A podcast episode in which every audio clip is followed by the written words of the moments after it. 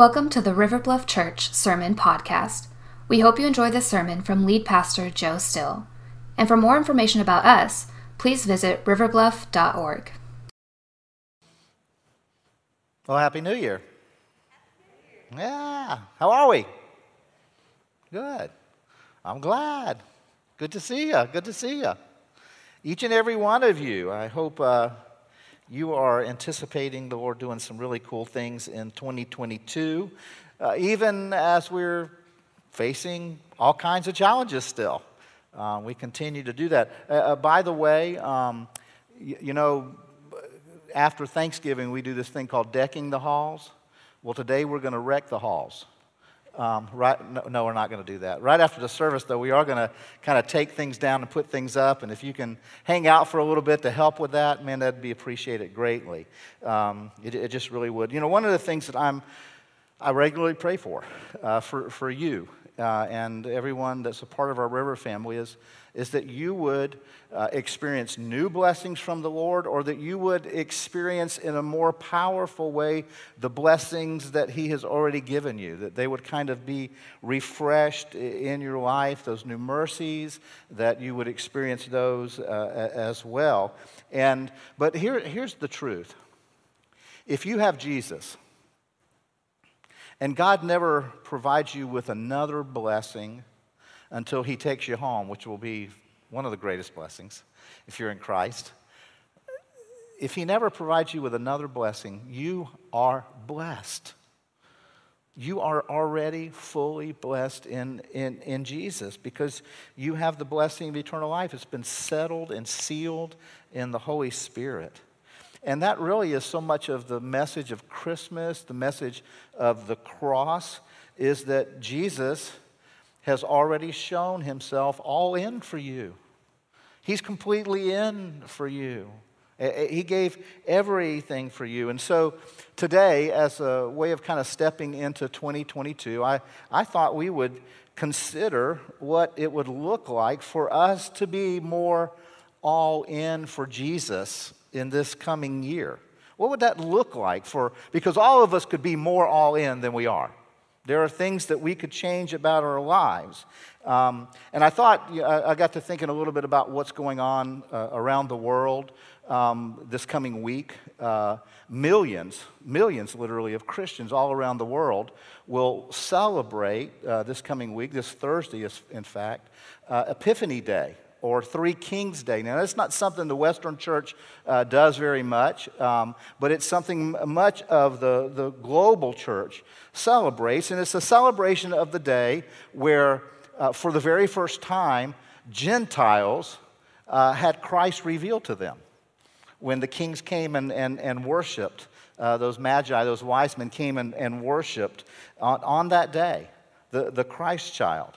And it was this great epiphany uh, to the Gentile world. And so I, I, thought that we would look at the lives of, of, of those men, what, what little we do know about them, because I believe uh, they could demonstrate for us a little bit more of what it could look like for our lives to be all in in 2022. So if you have your Bibles, I want to encourage you to go to Matthew chapter 2. We're still kind of camped out in the Christmas story a little bit. While you're on your way there, I want to share with you something I read again this year. I've, I've read it before, I've shared it before. This year, there was a little added twist that I had not read before. Um, but this, this is entitled, uh, What Would It Have Looked Like If the Wise Men Would Have Been Women? Okay? Here's the first thing that would have been different they would have asked for directions much earlier. They would have arrived on time for the birth and helped deliver the baby. They would have cleaned the stables, made a casserole, and brought more practical gifts like a snuggie. Okay, so that, that, that I've shared before, I think, even here, um, but it, you know, it's, it's fun. But this article added something that I had never read before, and I share it with you. And this is what if the wise men were Southern? What if they were Southerners? Okay? And what would the ride home have been like? You might have heard something like this. Well, bless her heart. Did you see those sandals Mary was wearing with that gown? You know, that baby doesn't look anything like Joseph, bless their hearts. Could you believe all those disgusting animals right there in the delivery room, bless their hearts? Oh, bless their hearts. I heard Joseph's out of work again. My favorite. Oh my, that donkey they've been riding on sure has seen better days, bless their hearts. Because every southerner knows that if you end a hurtful, cutting remark would bless your heart, it transforms it into a great kindness of blessing. Now, that's not true. It's not true. There's no truth in that. It still hurts. Okay? All right. Um, Matthew 2. If you've got your Bibles there, let's, let's begin reading together um, this great story uh, in, according to Matthew. Now, after Jesus was born in Bethlehem of Judea in the days of Herod the king, behold, wise men from the east came to Jerusalem, saying, Where is he who has been born king of the Jews? For we saw his star when it rose and have come to worship him. When Herod the king heard this, he was troubled, and all Jerusalem with him. And assembling all the chief priests and scribes of the people, he inquired of them where the Christ was to be born. And they said to him, In Bethlehem of Judea, for so it is written by the prophet. And you, O Bethlehem, in the land of Judah, are by no means least among the rulers of Judah, for from you shall come a ruler who will shepherd my people Israel. And then Herod summoned the wise men secretly and ascertained from them what time the star had appeared. And he sent them to Bethlehem, saying, Go and search diligently for the child. And when you have found him, bring me word that I too may come and worship him. So after listening to the king, they went on their way. And behold, the star that they had seen when it rose before them until it came to rest over the place where the child was. When they saw the star, they rejoiced exceedingly with great joy. And going into the house, they saw the child with Mary, his mother, and they fell down and worshiped him.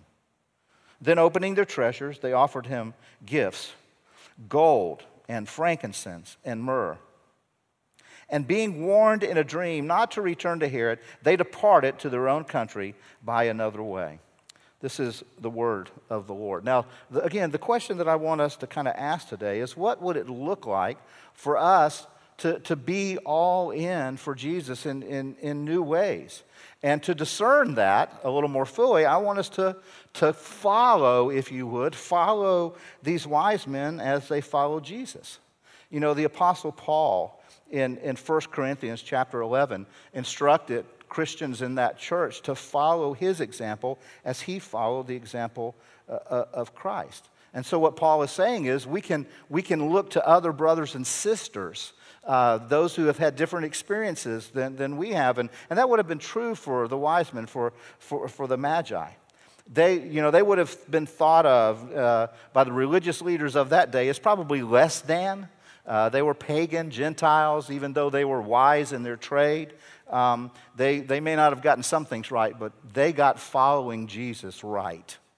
They got following Jesus uh, correct. And so I want us to, to look at some of the ways they, they were all in for Jesus that we might build part of our 2022 on. So the first thing that I notice is this they went all in seeking Jesus.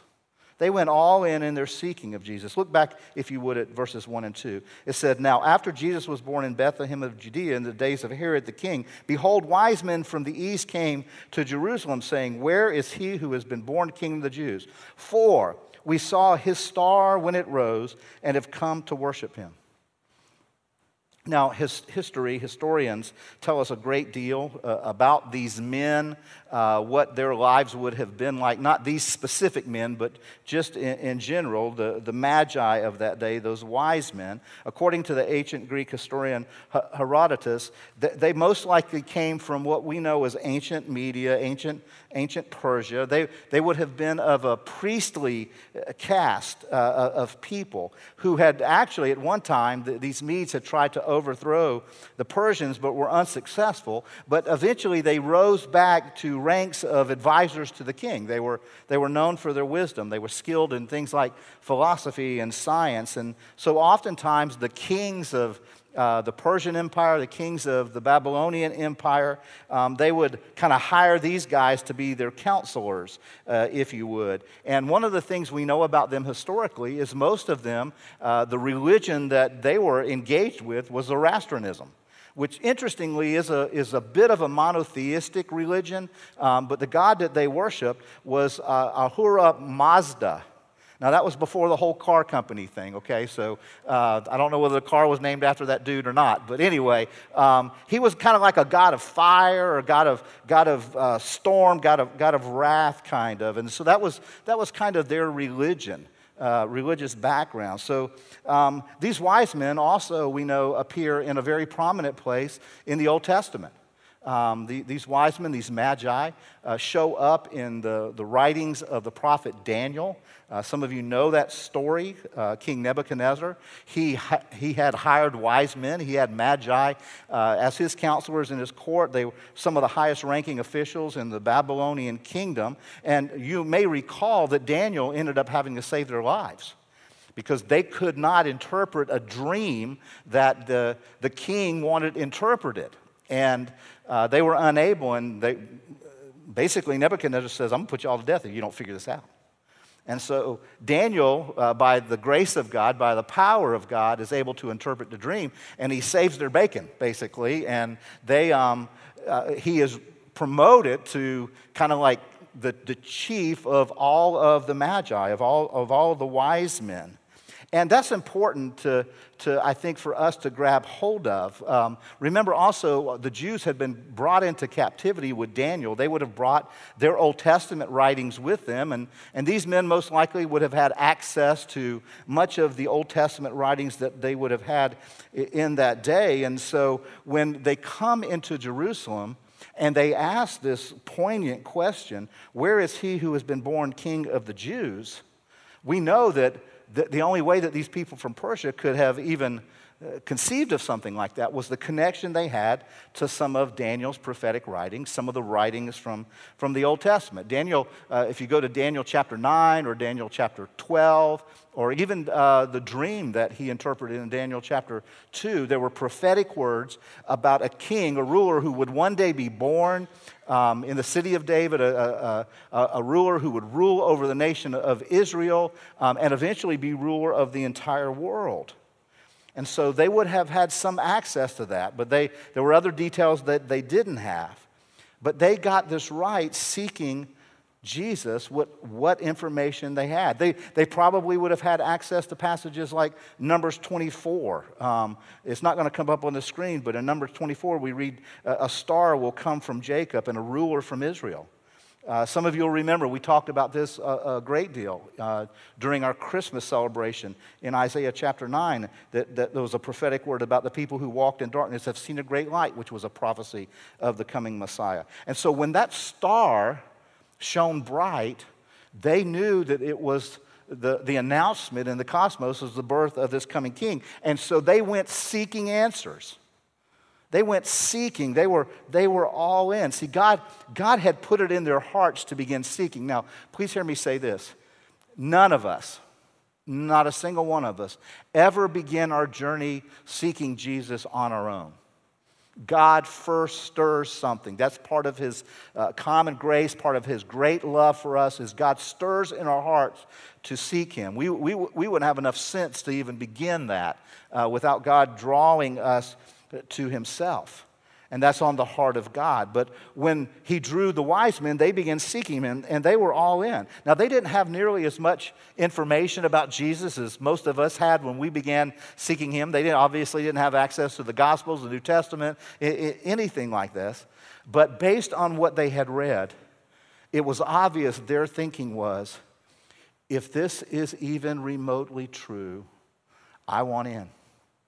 I want to be all in. If there's the, just a shred of truth in it, it would be worth giving up everything to find out this was true. And so I imagine they invested significantly to take this journey. We know that they would have risked many dangers just to make the trip from Persia to Israel. And most likely, these men, because they were wise, they knew of the reputation of King Herod. His, his reputation was known far and wide. It was known in Rome, even. And he was known as a murderous, paranoid sociopath. So they knew going into Jerusalem with this king there saying, Hey, where's the new king born? That was high risk for them. They were putting a lot on line. But they were ready, ready to just risk it all. They were all in. And, and truthfully, for over 2,000 years now, that has been the testimony of so many followers of Jesus that he's worth following it with everything, with our whole hearts, with our, our, our whole lives. Many have been able to say, come to the end of their days and say, it was worth it. It was worth everything. And I believe the wise men would have told you that at the end of their days, that that moment was worth it. You know, that's a promise that God made in the Old Testament. In Jeremiah chapter 29, verse 13, he says, You will seek me and find me when you seek me with all your heart. I will be found by you, declares the Lord. See, the truth about God is any who he would put in their hearts to seek him, who will start seeking him wholeheartedly, will find him. King David, when he was giving some counsel to his young son Solomon, who would go on to be known uh, in the scriptures as the, the wisest man who lived. I think some of that wisdom came from his daddy. And one of the, the words that King David spoke over his son Solomon, we read about in 1 Chronicles 22, verse 19. David said to Solomon, Now set your heart and your soul to seek the Lord your God. He's saying, let, let this be what you're about. Be, be all in, Solomon.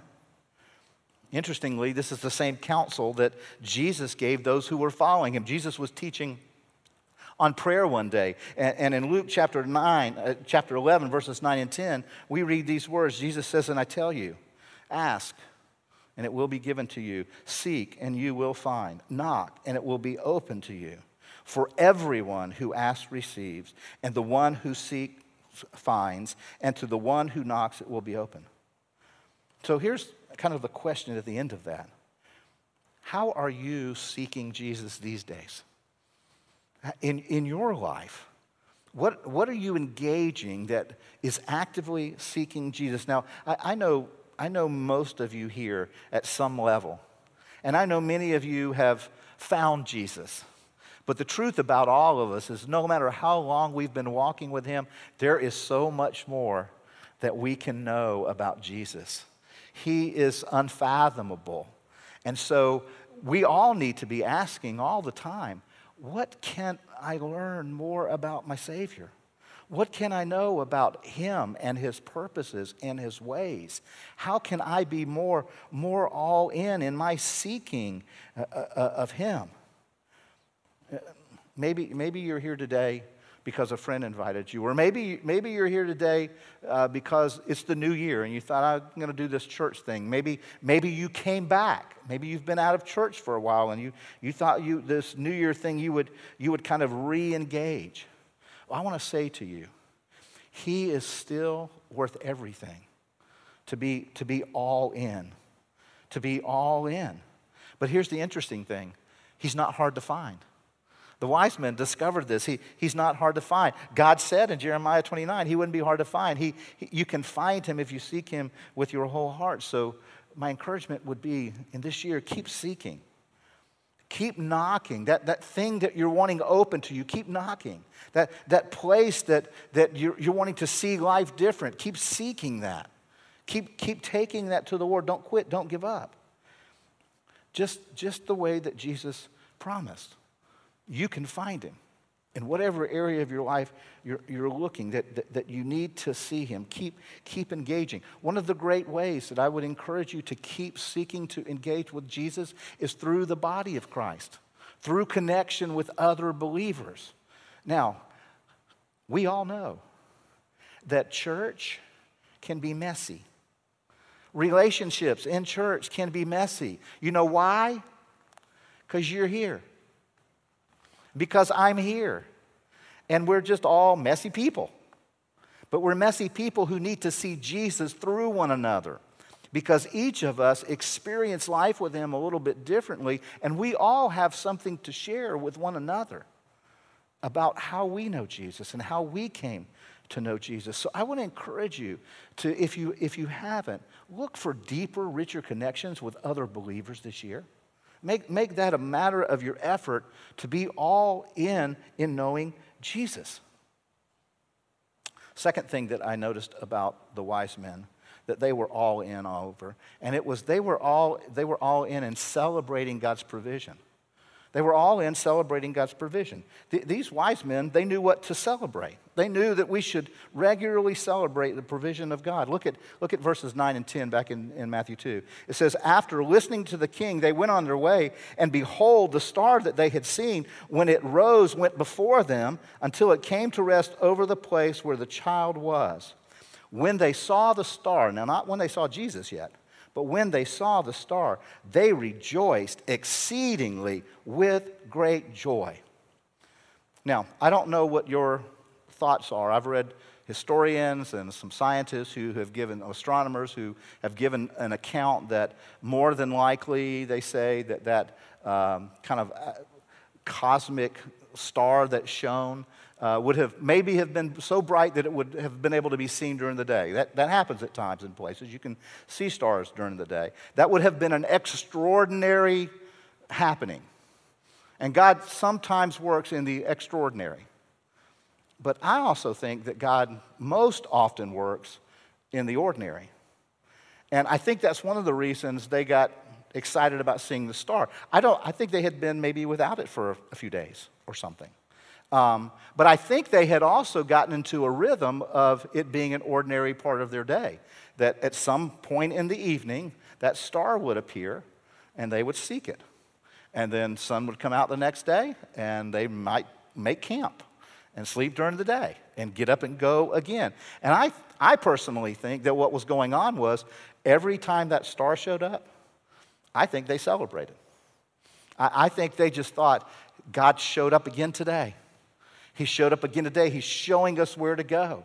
He's pointing it out. It became an ordinary part of their day. And so when it came back up again this day, they rejoiced. They, they, they celebrated. Question here How are you in this season of life finding joy in the ordinary things? How are you finding joy maybe when a, a, a new day begins? Are, are, how, do you, how, do you, how do you enter a day? Are you a good God is morning kind of person? Or are you a good morning God kind of person? Because those are two different people. You know, which, which one are you? Do, you? do you see joy in just that rhythm of, of a new day that you're getting to start with God? The Apostle Paul said something that he, he, he wrote to the Philippians in Philippians 4. It's recorded there. Really interesting. Verse 4, most of us for, are familiar with rejoice in the Lord always. And again, I say rejoice. You know, a lot of us have that, that verse memorized. But look what follows it. Verse 5 says this let your reasonableness be known to everyone. The Lord is at hand. Friend, part of what I think Paul is saying here is it is unreasonable. If you're a Christ follower, it is unreasonable not to rejoice always. It's just not reasonable. See, when we come to understand that because of what Jesus, what we've been given in Him, when, when we trusted Him, when we surrendered to His Lordship, you were given His Spirit that lives in you if you've trusted Christ. Uh, it, that was a seal for eternity. You have been so blessed. That's a reason to rejoice. If you're, if you're in Christ, then Christ is in you. And the most reasonable thing that we can do is, is rejoice, is to, to live with joy in the ordinary events of, of every day because we can rejoice that our sins are forgiven we, we can rejoice that our shame has been covered by the blood of Christ. We can rejoice that we've passed, as the scriptures say, from death to life. We can rejoice that, you know, we, we have eternal life, that we will never, if you're in Christ, you'll never taste death, is what the scriptures say. We can rejoice that nothing will ever separate us from the love of God that's in Jesus. And friends, That's the ordinary Christian life. Now, it is extraordinary, I'll grant you that, but that's just the ordinary Christian life. Are, are you like the wise men who were able to celebrate the ordinary day of and the ordinary provision of God in an ordinary day? Whether the sun comes up or it rains all day. You know? One of the things that I have discovered about my own life is this every, every blessing, every ordinary blessing that I don't turn back into praise in my life has had the potential to become pride. If I don't bless the Lord for it, there are times that what I'll do is I'll start taking credit for it. And it, it moves from praise to pride. And that, I would just encourage you to praise God in the ordinary of the day. Re- re- rejoice just at your ordinary Christian life. Because if you are able to begin doing that, then you will be able, kind of at the next level, to start rejoicing even in sorrow. Not because of sorrow, but in it. You'll be able to rejoice even as we press on through this pandemic. We'll still have joy in the Lord that He's with us. It, that's not unreasonable. Have you ever had an encounter with someone who you knew after the encounter had a really deep devotion to the Lord? And you found out they were battling a chronic illness, something like cancer that they were dealing with. And they may have been given a, uh, a time frame on when this would take them.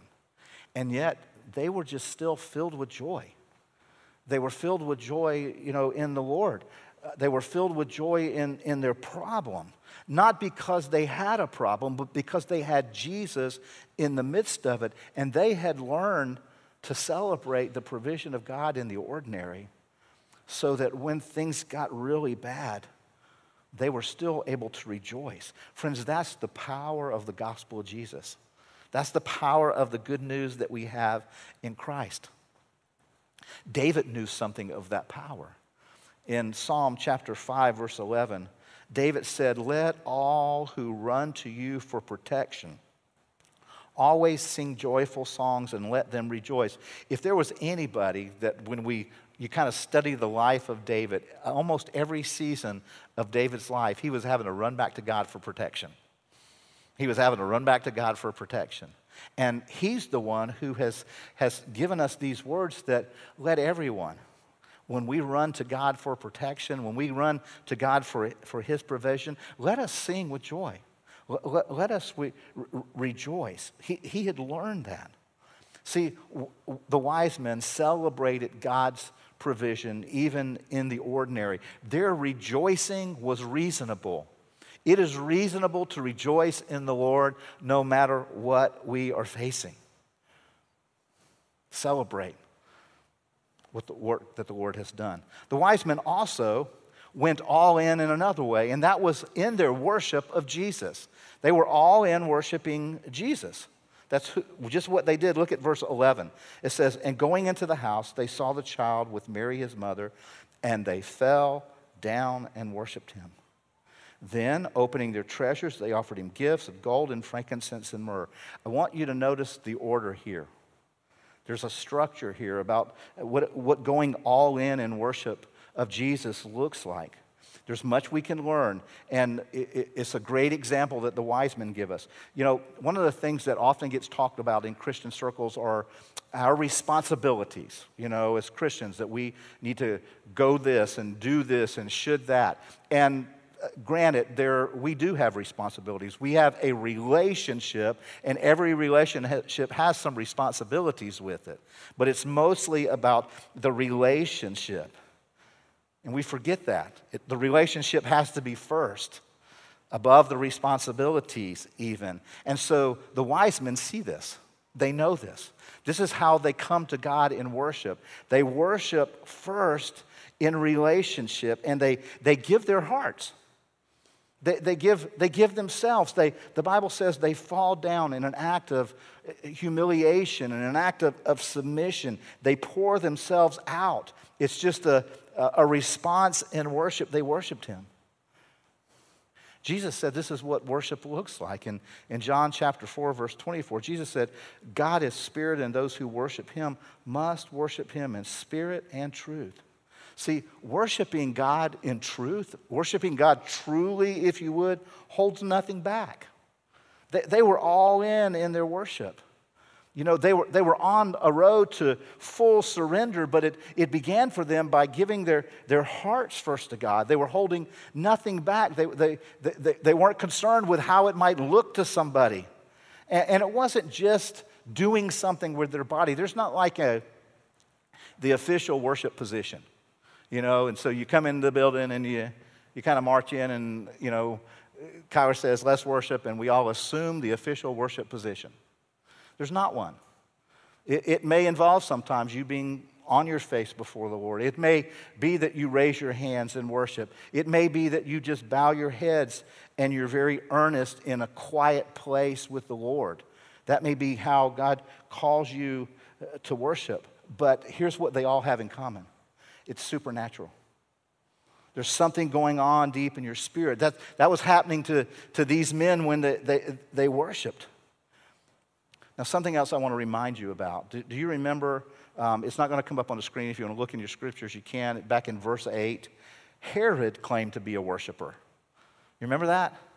Remember, Herod told them, he said, Now, when you find him and you're worshiping him, come back and tell me because I want to go worship him too.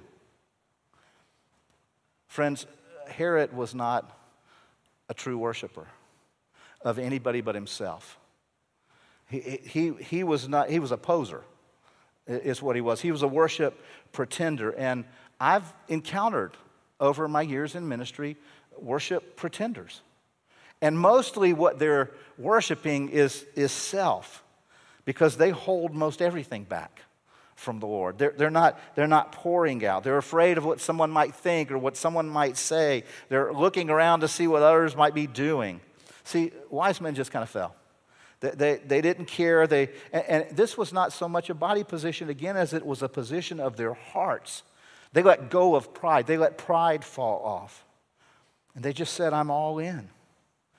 Somebody might think I'm weird, but I'm, I'm holding nothing back. And they open their hearts to Jesus in worship. But that always leads to the next level of worship. It always does. When you give yourself all in at that level, give your heart to Him, then the rest of your life starts following in worship. And I want you to notice what the scripture says happened next. It says, then opening their treasures.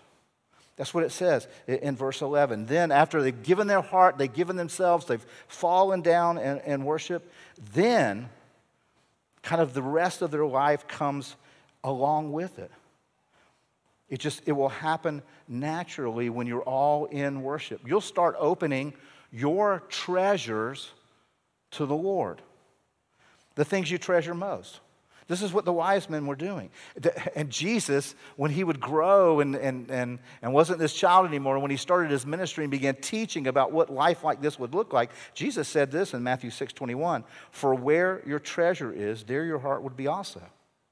See, the, the kind of response to true worship, worshiping in spirit and in truth, will always be that you open your life's treasures to the Lord. Not just your heart, but, but everything else. If you go all the way back to Genesis, in, in the book of Genesis, in Genesis chapter 28, you'll, you can read about a man named Jacob. Um, there was Abraham who begot Isaac, who begot Jacob. And Jacob, uh, in his young adulthood, was known as a trickster, as a deceiver, actually. That was kind of even, his name was tied to that. Eventually, the Lord would change his name to Israel uh, from which the nation is birthed. But that's who he was. But in Genesis chapter 28, he has this incredible encounter with God. It's an incredible moment for Jacob of worship, this encounter that he had. Uh, that, that, that he has with God. And we get to the end of, of that chapter, and this is, what, this is what Jacob declares. In this place where he has had this encounter with God, he says, And this memorial pillar he sets up a pillar. He says it shall become a place for worship. And then he makes this commitment to God God, I will give you back a tenth of everything you give me. Friends, this was a life transforming moment. This was a, a, defining moment in the life of this man, Jacob. He went on to become one of the patriarchs of the people of Israel, through which the Son of God would, come. And again, it was just this moment of great worship. We see this happen to, to King David. King David was bringing the Ark of the Covenant back into Jerusalem. God had given him permission to do that in 1 Chronicles 16 29. We read these words. David says, Give to the Lord the glory he deserves. Bring your offering and come into his presence. Worship the Lord in his holy splendor. Friends, this opening of our treasures and giving to the Lord is an act uh, of worship in which we all need to engage if we're going to be all in. Now, I, want to encourage you. You know, we don't um, pass the plates anymore, we don't do that. There are other ways to give, and I want to encourage you in 2022 uh, to, to engage in the, the, the, habit of giving, or maybe increase in, in that, that engagement, that, that part of, of worship. You can do that, and I would encourage you to do it. This is just me. I would encourage you to do it as you come into worship. We have these giving kiosks that you can give in. Um, you can bring your tithes and offerings and just drop them in those kiosks as you come into worship. If you forget, then you can do it on the way out. There's also giving online, and maybe some of you who are joining us online, that, that's the way that, that you'll want to, to give to the Lord, to the, to the work of the Lord. But giving of your treasures is so, so important. And our treasures, and I want you to think about it this way. You know, uh, Jacob made this statement that he would give a tenth of all. That's, that's uh, 10% is like the baby step of giving.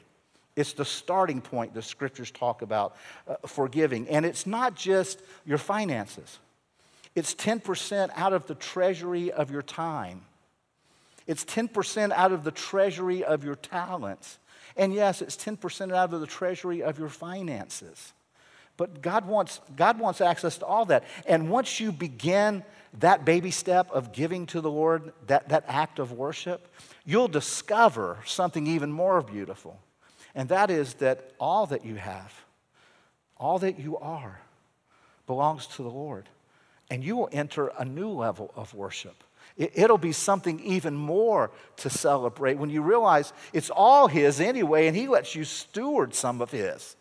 He lets you have access to some of His. He just says, a tenth of it's holy. Here's a baby step. Give 10% at least of all that you have and all that you are back to the Lord. These wise men, they knew how to worship. And they worshiped first by giving themselves and then opening their treasures and giving those as gifts to the Lord. Then we see they went all in and trusting God's revelation. They were all in and trusting God's revelation. They didn't dawdle once God spoke to them. Look at this in verse 12. It says, And being warned in a dream not to return to Herod, they departed to their own country by another way. Now, remember, these were men who had not been raised in the Jewish faith. They were not used to this Yahweh God speaking to them, uh, maybe in a dream. That, that wasn't something that they were familiar with personally, those kinds of encounters. They, they were what some might have called in that day pagan Gentiles. Remember, there were no Christians in the world really um, at, in, in this time. But they heard from God. God revealed himself to them. God revealed his purposes and his ways to them, and they were tuned in to listen to God. They were all in, wanting to hear the voice of God. I imagine maybe they had had some conversation with Mary and those things that we read about in Luke 2 that she treasured in her heart. Maybe she shared some of those stories with them. And so they were primed to listen to the voice of God. You know, they didn't have access to the Gospels like we did, but they were, they were in tune to the supernatural movement of God speaking to their souls because they had positioned themselves. They had positioned their hearts to respond. They were, remember, they were seeking Him all in. They had started worshiping Him all in. And so now they're responding in obedience to the voice of God all in. Jesus said in Luke chapter 11, verse 28, those who hear the word of God and keep it are blessed. These men were blessed. They, they heard a word from the Lord. They heard the revelation of God speaking to them of what they needed to do next to be a part of the great story uh, of God.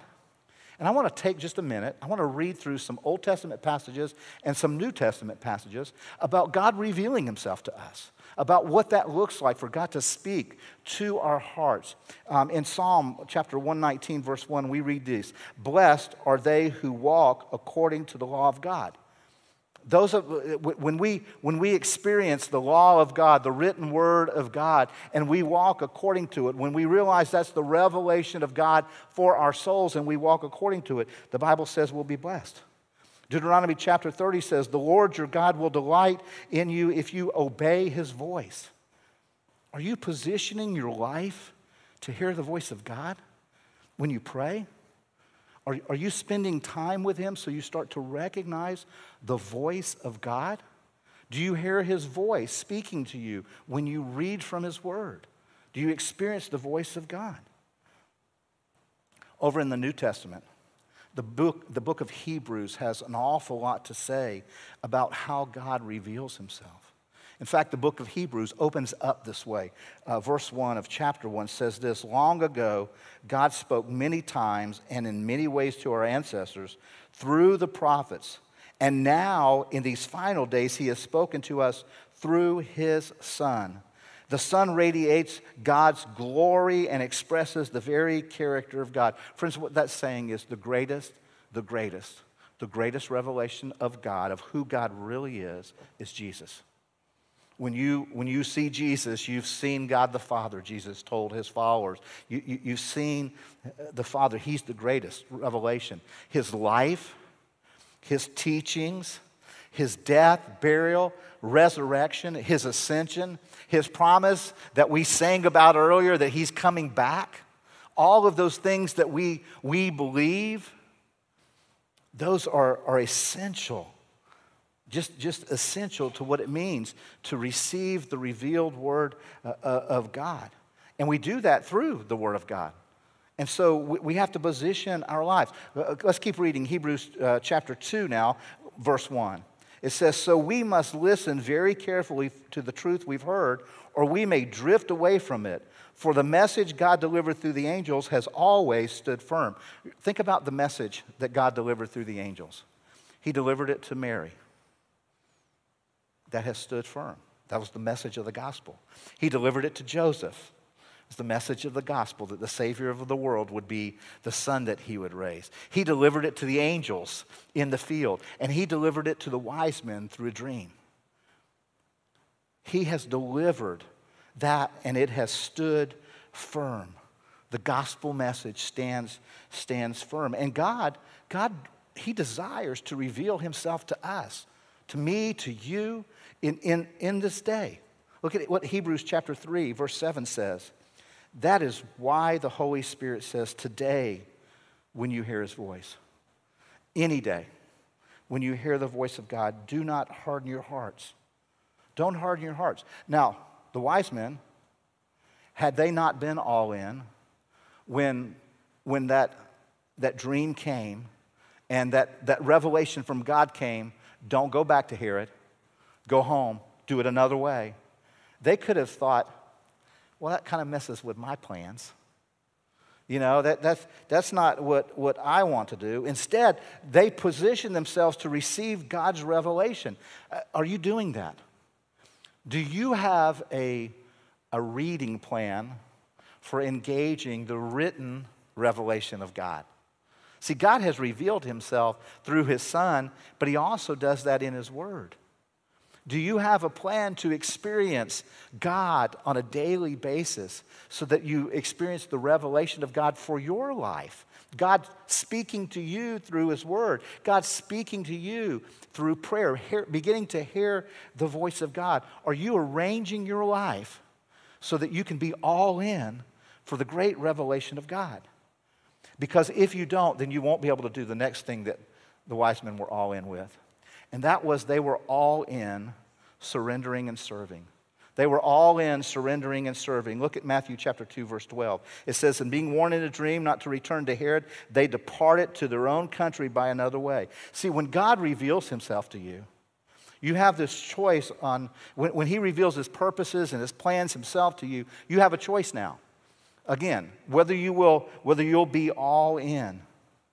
The wise men were all in in their surrender and, and their serving of God's purposes now because they totally changed their plans. Do you remember what their plan was when they showed up to meet Jesus for the first time? Their plan was to go back to Herod, to go back to the palace. They had an invitation from the king. Hey, when you're done there, come on back and tell your story. It'll be great. Man, we'll celebrate. I'll eventually go worship. It'll be a beautiful thing. We'll have all the media outlets will be here. You'll, you'll be, you know, everybody will know you. It'll be a great celebration. You'll be hanging out with the top 1% of the cream of the crop of Jerusalem. Everybody will start following your Twitter and your Facebook and your Snapchat and all those kinds of things. It'll be marvelous. Your life will be large. You'll be in charge. It'll be beautiful. And God said, Don't go back there. Don't do that. Are there places that you've been kind of moving towards? And God said, Don't go there. Stop that. Pull back from that. I have a better purpose, a better plan. The question is will you be all in? Will you surrender your plans, no matter how big and bright and beautiful they might be? Will you surrender them to seek the Lord's purposes and plans? To, will you surrender to serve His purposes and plans more, more than your own? And if you do, it may cost you even more than that. See, the moment, the moment they left that house where that child was, they became fugitives in Israel. The king had given them a command you come back and do this. And remember, this was sociopath dude, king, okay? The moment that they went and left and did not come back and Herod realized it, their lives were marked. They would have probably been killed on the spot or brought back and tortured. And they knew this. They knew what they were up against. And they went by a different, they didn't get to travel the interstate. They had to go all those, you know, back dirt roads with the potholes in them. It wasn't going to be easy. But they had heard God speak to them. And they were all in, surrendered. And they were going to serve the purposes of God in their day, even if it cost them everything. They were willing to do that.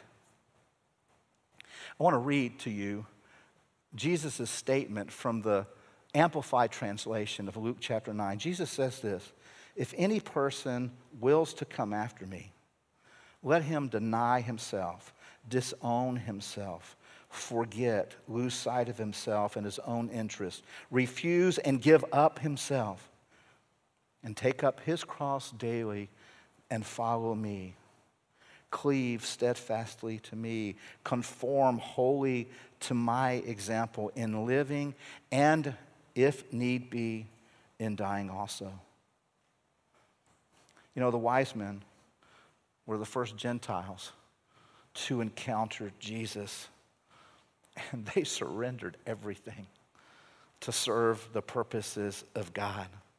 And, friends, truthfully, if the Son of God was really born in a manger, and you really believe that, and if you're truly going to follow Jesus, then we have to be willing to surrender everything.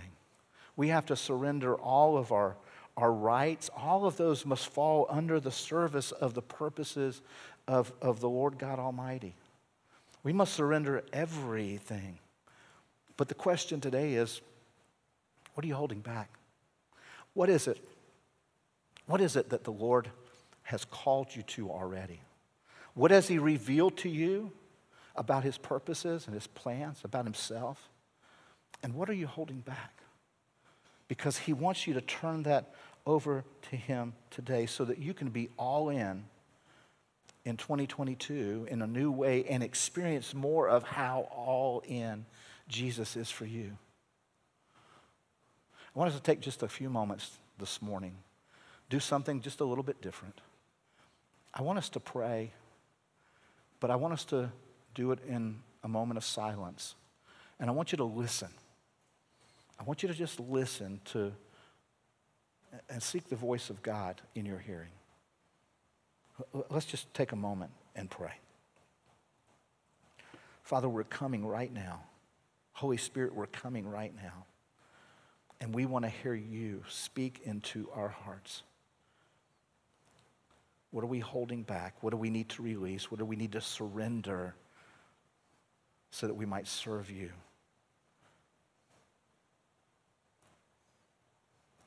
What's keeping us from being all in?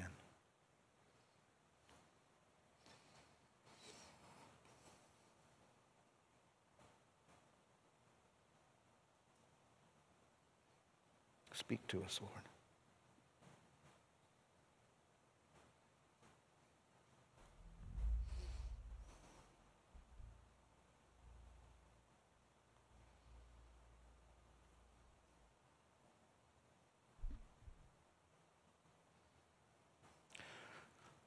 Lord, you're the king of the entire universe. Lord Jesus, that's who you are. You're the King of kings and Lord of lords. And so we come now desiring to be all in for you. And so, like the wise men, we want to make you first and foremost King of our hearts because we know that's the starting place. And so, whatever part of our heart we have withheld, we bring back to you now. Be the king of our hearts now, Lord. We want to surrender our purposes and plans to yours. Come and be king in us in these moments. It's in your name we pray.